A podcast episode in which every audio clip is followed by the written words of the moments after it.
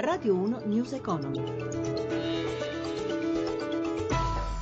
11.32, buongiorno da Giuseppe Di Marco. Piazza Affari in calo, pesanti perdite per Mediaset e Monte dei Paschi, bene Enav nel giorno del debutto. Per i dettagli ci colleghiamo con Milano, la linea Marzio Quaglino.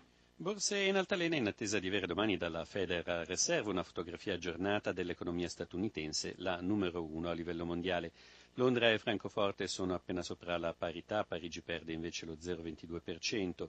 In calo anche Milano, la peggiore, meno 0,98%, dove il saliscendi è più accentuato. Sotto i riflettori ancora le banche con Montepaschi che dopo il meno 8% di ieri e il meno 5% dell'apertura ha proprio in queste ultime battute recuperato e ora segna una flessione appena dello 0,07%.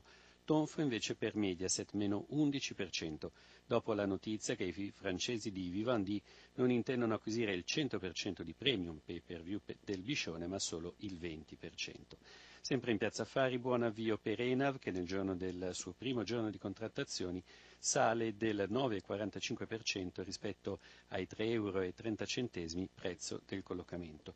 Sul versante delle materie prime rimane basso il prezzo del petrolio a 43 dollari 14 centesimi al barile.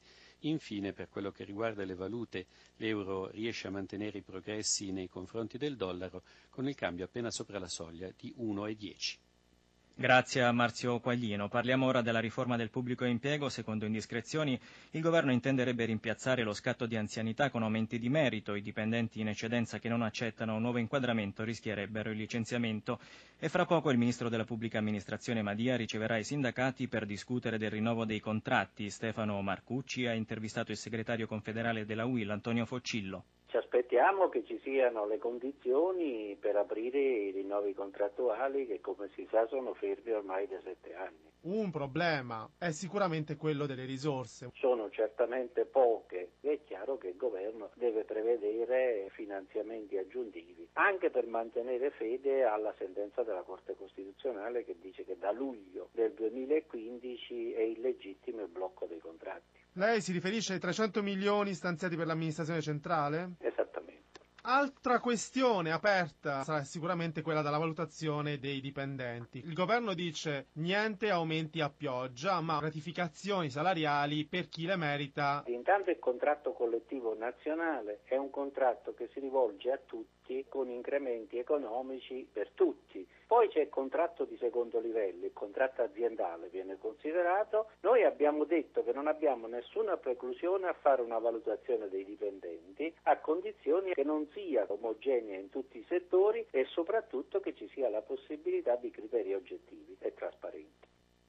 Presentata a Genova la 56esima edizione del Salone Nautico, tradizionale appuntamento di un settore cruciale per il Made in Italy, che si terrà dal 20 al 25 settembre. Luigi Massi.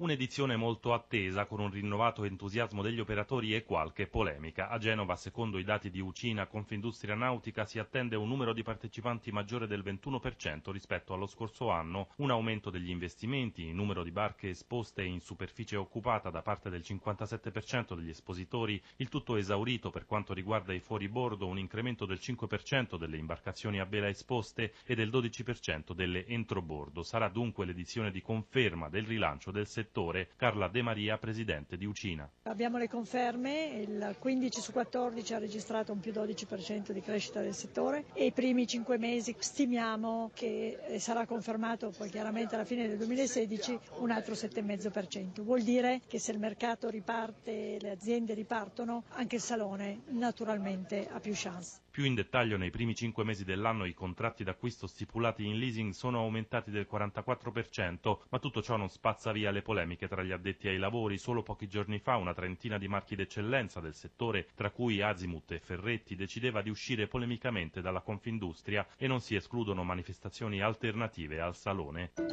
Ed è tutto, News Economy a cura di Roberto Pippan, ritorna dopo il GR delle 17.30 per riascoltare questa puntata www.newseconomy.rai.it. Grazie a Cristina Pini per la collaborazione e a Luciano Pecoraro per la parte tecnica, da Giuseppe Di Marco. Buon, pro- buon proseguimento di ascolto su Radio 1. Radio 1 News Economy.